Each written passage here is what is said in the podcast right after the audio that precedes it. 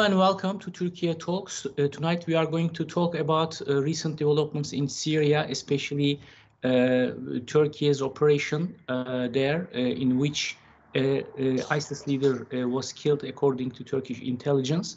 I'm joined by uh, Oytun Orhan from Orsam and Kadir Üstün from Washington. Welcome both. Hello. Thank you very much. Well, Oytun, thank you very much for joining us again. Uh, this operation uh, was uh, probably one of the most important uh, military operations against uh, ISIS uh, in Syria in recent years. probably after the United States made a similar operation against a terror leader. what do you do? What do we know about this operation, and what is the importance of that at this point? Uh, uh, when we think about recent Turkish-Syrian uh, communication, the situation in the field, we know that you are covering Syria for the last 10, 11 years whole civil war uh, is uh, your area of expertise. So mm how do you uh, evaluate this operation? thank you very much, Bora. first of all, the SNA, Syrian opposition, just before uh, the official statement of the killing of the ISIS leader uh, made a statement that there is an ongoing secret operation in Afrin. so depending on that, we could say that Turkish intelligence cooperated with the Syrian National Army and the local entities uh, in this uh, operation. So, it, in general terms, we could uh, say that that is a success of the Turkish intelligence in coordination with the Syrian uh, National Army. Uh, previously, as you said, that the U.S. has conducted uh, similar operations against ISIS leaders, which were also uh, hidden in uh, Turkish uh, Idlib area, which was which is under control of HTS and also other opposition-controlled areas. Uh, but even in those uh, operations, most probably uh, the local entities uh, has given, has uh, provided intelligence uh, to US. So depending on that, US has also conducted similar operations to ISIS leaders. So in general, we could say that the ISIS leaders, killing of ISIS leaders in this area is an intelligence success of Turkish side. Uh, including the uh, Syrian uh, opposition.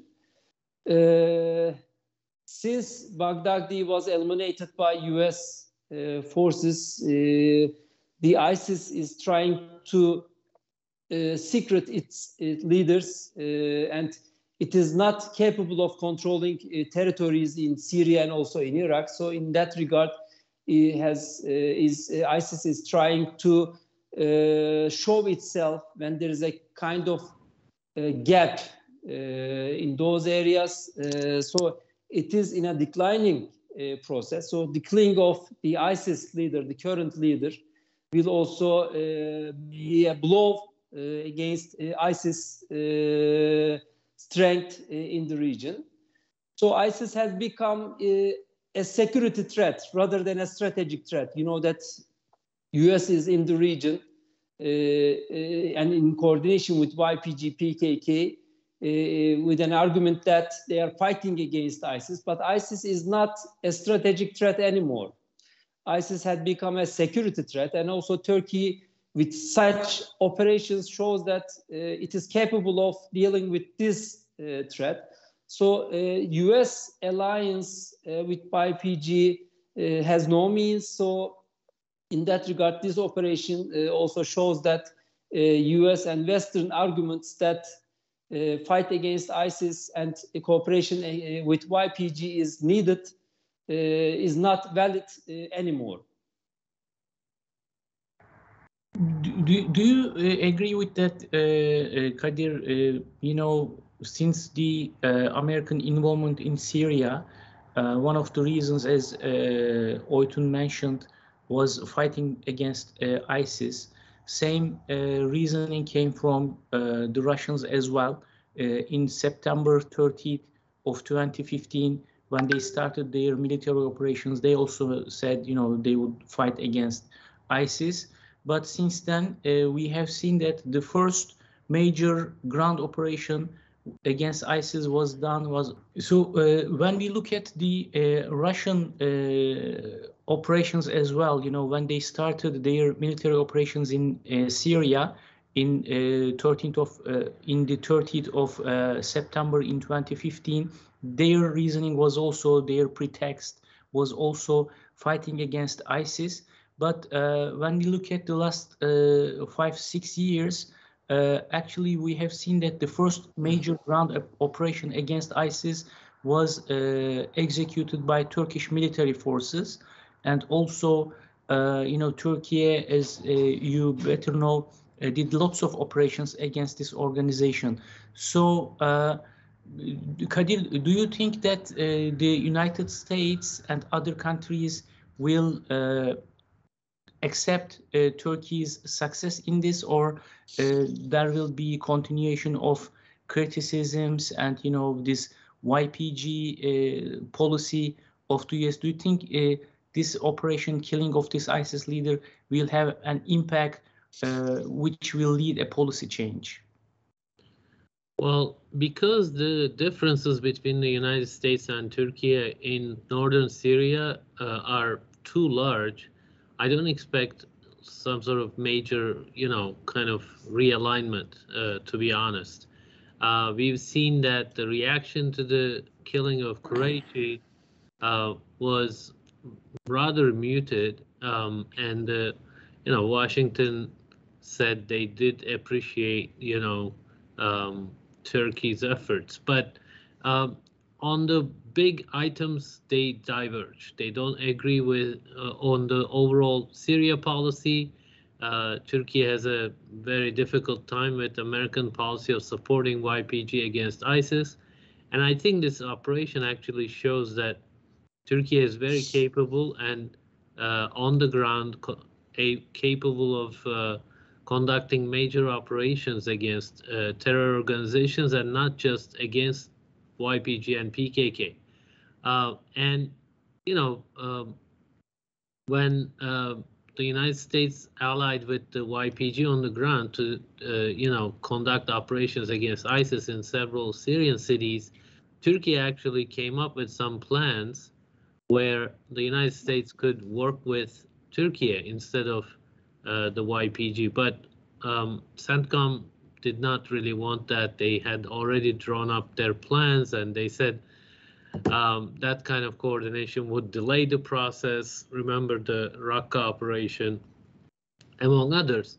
So there's a major uh, sort of uh, dissonance between the two allies, two NATO allies, on uh, on Syria, and but you know we often forget that since the since Turkey is very much focused on the PKK YPG, we often forget, or we, you know, the media doesn't quite pay attention to the fact that Turkey also conducts operations against ISIS inside Turkey and around the region as well.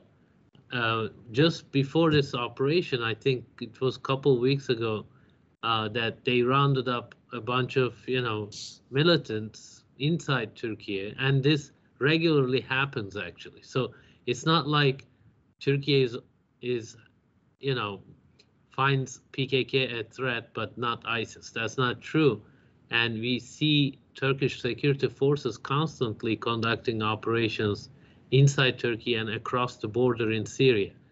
But of course, you know, um, if the you know, what would be befitting for two NATO allies would have been that, you know, the two would uh, kind of uh, talk about this in a much louder voice and try to align their policies and try to work on the ground against uh, PKK uh, and, and ISIS, against terror groups who often threaten stability on the ground. You know, in situation in Idlib is not that good, right? It's been that way for several years, and there's always the chance of further instability and outpouring of refugees. So uh, you know, Turkey on the diplomatic level has been trying to uh, create some sort of momentum by agreeing to meet with, you know, Syrian government's Assad regime's uh, security officials. Uh, there have been two uh, major meetings in Moscow, and they're also trying to do their best by, you know, talking to Iranians, talking to Russians, to keep things calm uh, and under control in northern Syria, but at the same time, uh, you know, fighting against terror groups is part of it. Um, so, uh, you know, one would wish that the the coordination with the United States uh, and strategizing together would, you know, happened more more robustly, but that's not happening, and that's a, that's a shame, of course. But I think Turkey has shown once again that it's very capable, uh, you know, of doing things on the ground, and it has really strong intelligence, like Oytun said, uh, deep inside uh, Syria, and it has capabilities, assets, and th they are going to use that in the name of, you know, protecting Turkish national interests. So when, you know, also remember when Turkey entered Syria, they didn't just fight uh, PKK, uh, YPG in northern Syria. They fought ISIS. They they actually took action against ISIS, who was uh, holding several, uh, you know, points uh, along the border. They were they had started um, running the border gates, some of them at least, one or two. I don't remember exactly, but so they were all the way up against Turkish borders. And that's not the reality. And Turkey wants to keep it that way. Uh, but I think um, from the, the question you asked about the United States, uh, unfortunately, that central problem remains regarding the PKK and YPG. Um, you know, this is uh, happening in a very important uh, period of time, Turkey is heading to an election. Uh, presidential and parliamentary elections will be held uh, within 10 days. Uh, Syria is uh, an important issue which is being discussed from different aspects. Some politicians talk about sending Syrian refugees back, especially the opposition leader and opposition candidates are uh, talking about that. Uh, this is part of the problem, but uh, I would like to go beyond that. And uh, Oytun is an analyst who has been following this civil war since it started in 2011. we came to a stage in which Turkey and Syria uh, started negotiations again, or at least some kind of uh, diplomacy is going on under the auspices of uh, Russian administration included uh, Iranians as well. Uh, I mean, when, what you see when you look beyond the elections and what kind of um, expectations should we have when it comes to Turkey's uh, Syria policy after the elections? Mm -hmm. uh, what, what, what do you expect? Do you uh, expect a quick recovery in relations uh, with the President uh, Erdogan, or if uh, there is another scenario, what should we expect actually? Yeah, first of all, we should not expect a quick recovery. I mean, we should admit that the problems between Ankara and Damascus is much more complicated than the, than the ones between Ankara and Abu Dhabi or Tel Aviv. So uh, this process will be a tough one. There are huge challenges, so it is going to be a long-term process. Uh, we should admit that. Uh, before coming to that, uh, I think the the change uh, in the nature of the relationship between Ankara and Damascus had already started since 2015 and 16, uh, because the dynamics on the ground in Syria had was already changing uh, at that moment. And the Turkish priorities in Syria was also uh, changing.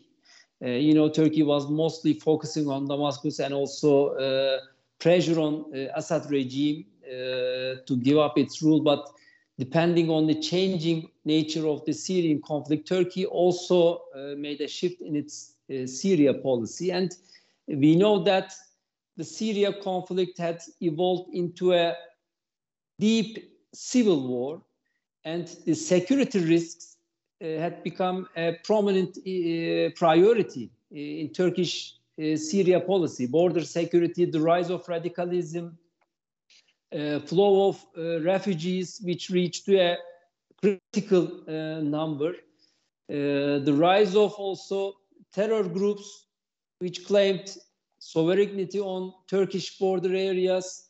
So depending on these new realities, Turkey started to uh, make a shift in its policy, uh, which was also uh,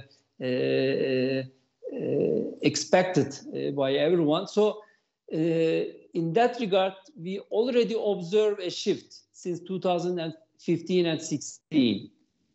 Uh, Turkey was cooperating with its regional allies like Gulf and also Western allies in Syria crisis. But after 2015, we saw that Turkey uh, coordinated its efforts in Syria with regional parties like Iran and also Russia. Not cooperated, but uh, coordinated. So this shift was already there. The Astana process uh, is already a shift, and the unseen partner of this process was the Assad. Uh, so the Iranian side and Russians were there uh, as a guarantor of the Syrian regime. So in that regard, this process was already going on. Uh, so as a result of that, now we observe that Turkey with Russian mediation uh, is directly in talks with uh, Syria. should we expect a quick solution and result per, similar to the other normalization process in the region? Of course not. The problems are too much complicated. Uh, there is a huge distrust between Ankara and Damascus. Uh, so uh, it is really hard to to implement the trust building measures between these two uh, entities. Uh, apart from that, uh, these two actors are fighting each other on the ground. I mean, in Idlib, in other areas, they are in hot conflict. So it is really hard, again, uh, to solve those uh, problems. And also, Turkey is hosting uh, more than maybe 3.5 million Syrians in Turkey, but also including the ones in the Turkish controlled areas. Uh, Turkey is uh, looking after maybe uh, seven, eight million uh, Syrians. So in that regard, the problems are much more complicated. It is really hard to solve. We should not expect a quick solution. These are the challenges. But apart from that, there are reasons that these two actors should come together in the region to fight against terrorism, to protect this uh, sovereignty and also national unity and territorial integrity of Syria. Depending on those principles, uh, which are very uh, sensitive issues bo both for Ankara and Damascus, uh, these two uh, need to come together to fight against uh, terrorism. In the auspices of Russia, as you said, Ankara and Damascus were in touch between intelligence agencies. These negotiations didn't reach to a solution because of the distrust and also the deep problems between each other. But as all we know, uh, there is a political will and diplomatic will between these two entities to reach a solution. So in that regard, direct negotiations uh, had already started. Apart from the intelligence agencies, uh, the defense ministers of two countries, including the Russians, in Moscow meet uh, each other. Uh, afterwards, the deputy ministers of foreign ministry met each other, and uh, accordingly, the defense minister met again. and it is uh, acknowledged that the foreign ministers of two countries including the Russian and Iranian foreign ministers, will meet in Moscow in the coming uh, week. So this is a huge uh, step. Uh, still, uh, there are huge challenges to reach a, a, a, solution in Syria. But I think depending on the interests like preserving the territorial integrity of Syria and political unity of Syria and fight against uh, YPG, PKK, and other uh, Al Qaeda uh, affiliated uh, terror groups, uh, there is a uh, there is a way to cooperate between these these two entities under the mediation of the Russian and Iranian guarantorship. Well, um, this is a very important issue, but uh, I wonder how much uh, is it, it is reflected to the U.S. Uh, Kadir, uh, maybe you can talk a little bit about that because I remember that during the uh, Trump's administration, Turkey was always in the headlines, on the headlines of U.S. papers. Now uh, it is a very important elections coming up in Turkey, and how much uh, do we see, how much interest do we see on that, especially when it comes to foreign policy issues like Syria? Uh, I mean, uh, recently we have seen uh, some uh, media organizations, Western media organizations, reporting about the elections uh, in a very biased way, actually.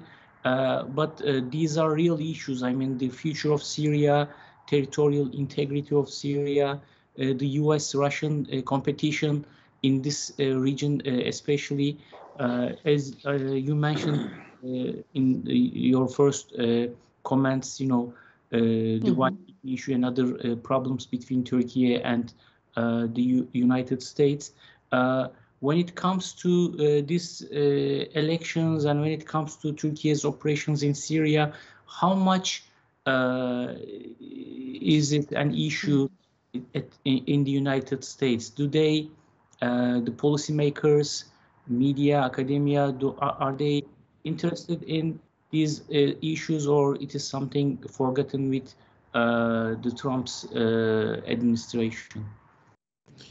Well, um, in his initial remarks, you know, Oytun said something in, important that, you know, ISIS is no longer a strategic threat, but a security threat. So um, because of that, um, and because of the lack of overall Syria policy, and then because mm -hmm. of the fact that there's no real Middle East policy uh, by the Biden administration, we are seeing very, very little attention being paid to the region in general. Even the Iran nuclear issue is not really making the headlines all that much. There's not a lot of, you know, pressure on the Biden administration to do much in the Middle East.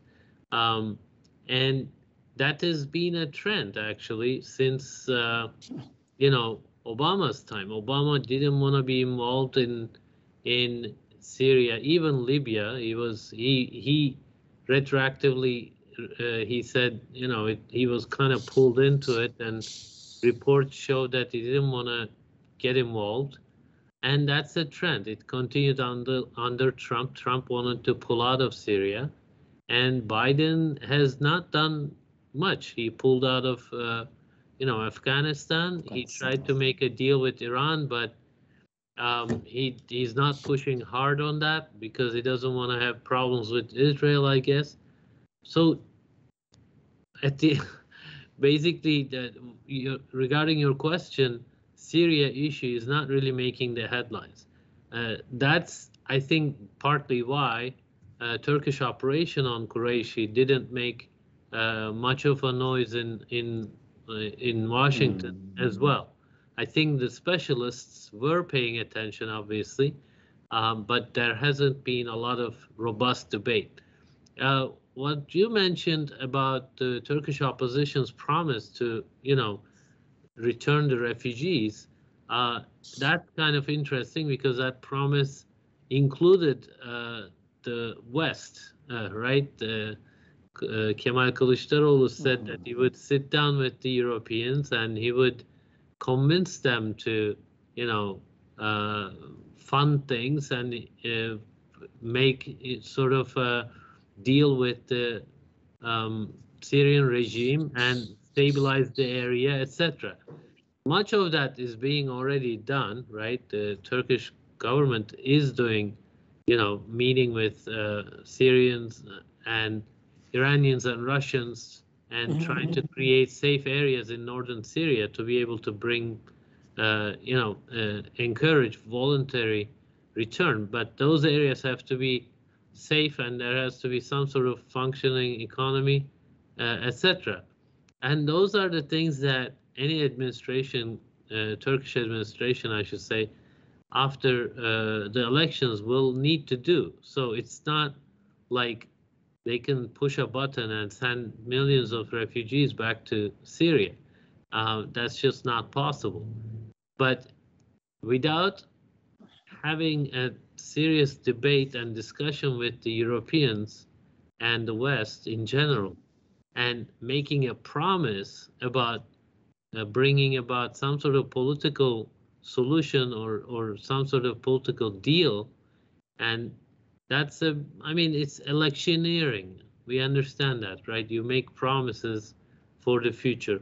But um, we are not we haven't seen any officials from the european countries who are uh, supporting that idea or somehow discussing this. So um, it remains like an election promise uh, without much uh, substance at this point.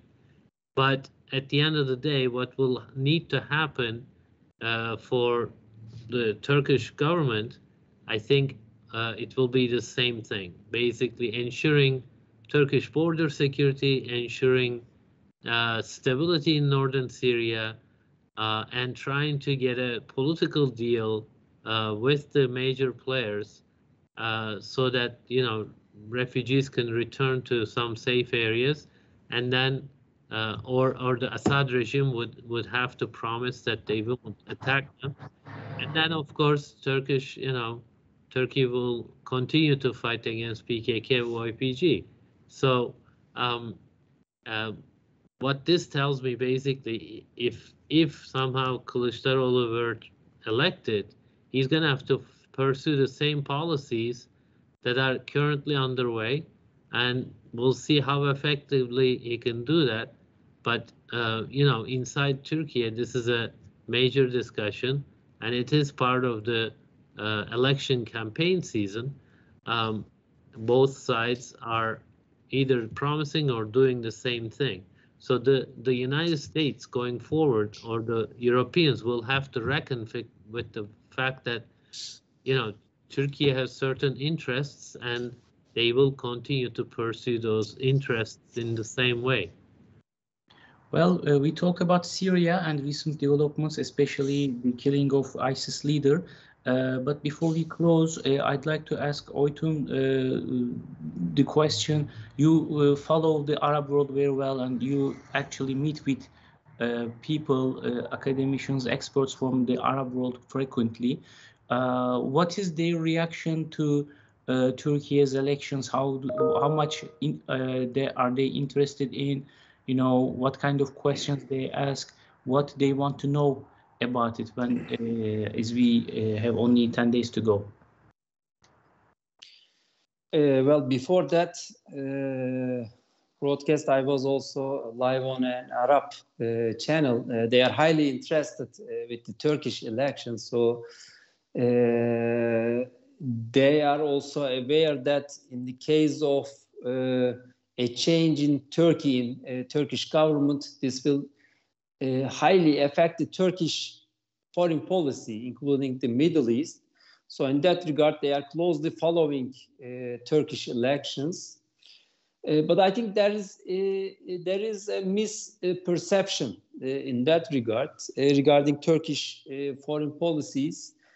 Similar to what uh, Kadir Üstün said uh, about Turkey's Syria policy, uh, similar to that, I expect a continuation in Turkey's foreign policy rather than a critical change, because everybody thinks that if there is a government change in Turkey, this will create a critical change in Turkish Middle East policies in Syria and also between East and West, between US and Russia, in Ukraine, there will be a critical change. But uh, I think, uh, as I said, uh, regardless of the governments in Turkey, I expect a continuation. So, uh, in that regard, uh, the Arab uh, countries wants to know, wants to realize how Turkish policies in Syria will be affected whether the Turkish normalization in the region with uh, Gulf countries and also with Syria uh, will continue, and also how the Turkish normalization with Israel uh, will be affected, and also Turkish balance uh, policy between East and West uh, will be changed uh, or not. so this is what they are trying to learn, trying to understand. So depending on that, they closely follow the Turkish uh, elections. But I think uh, there is a misperception in that regard because, uh, as I said, I expect mainly a continuation in Turkish foreign policy. Well, thank you very much for uh, your comments, uh, Oytun Orhan and Kadir Üstün. With that, uh, we came to the end of our show. Uh, next, hope to see you next time.